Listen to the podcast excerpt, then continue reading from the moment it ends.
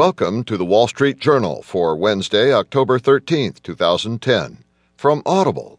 Today you'll hear Rescue Effort Reaches Miners, and also Gulf Drilling Ban is Lifted. In market news, stocks finish on positive note. Today's Heard on the Street column Yahoo may bing home the bacon. Plus today's editorial in Ahead of the Tape by Kelly Evans, written today by David Reilly. For JP Morgan, new worries add to the old. And from Personal Journal, look to athletes to end an office slump.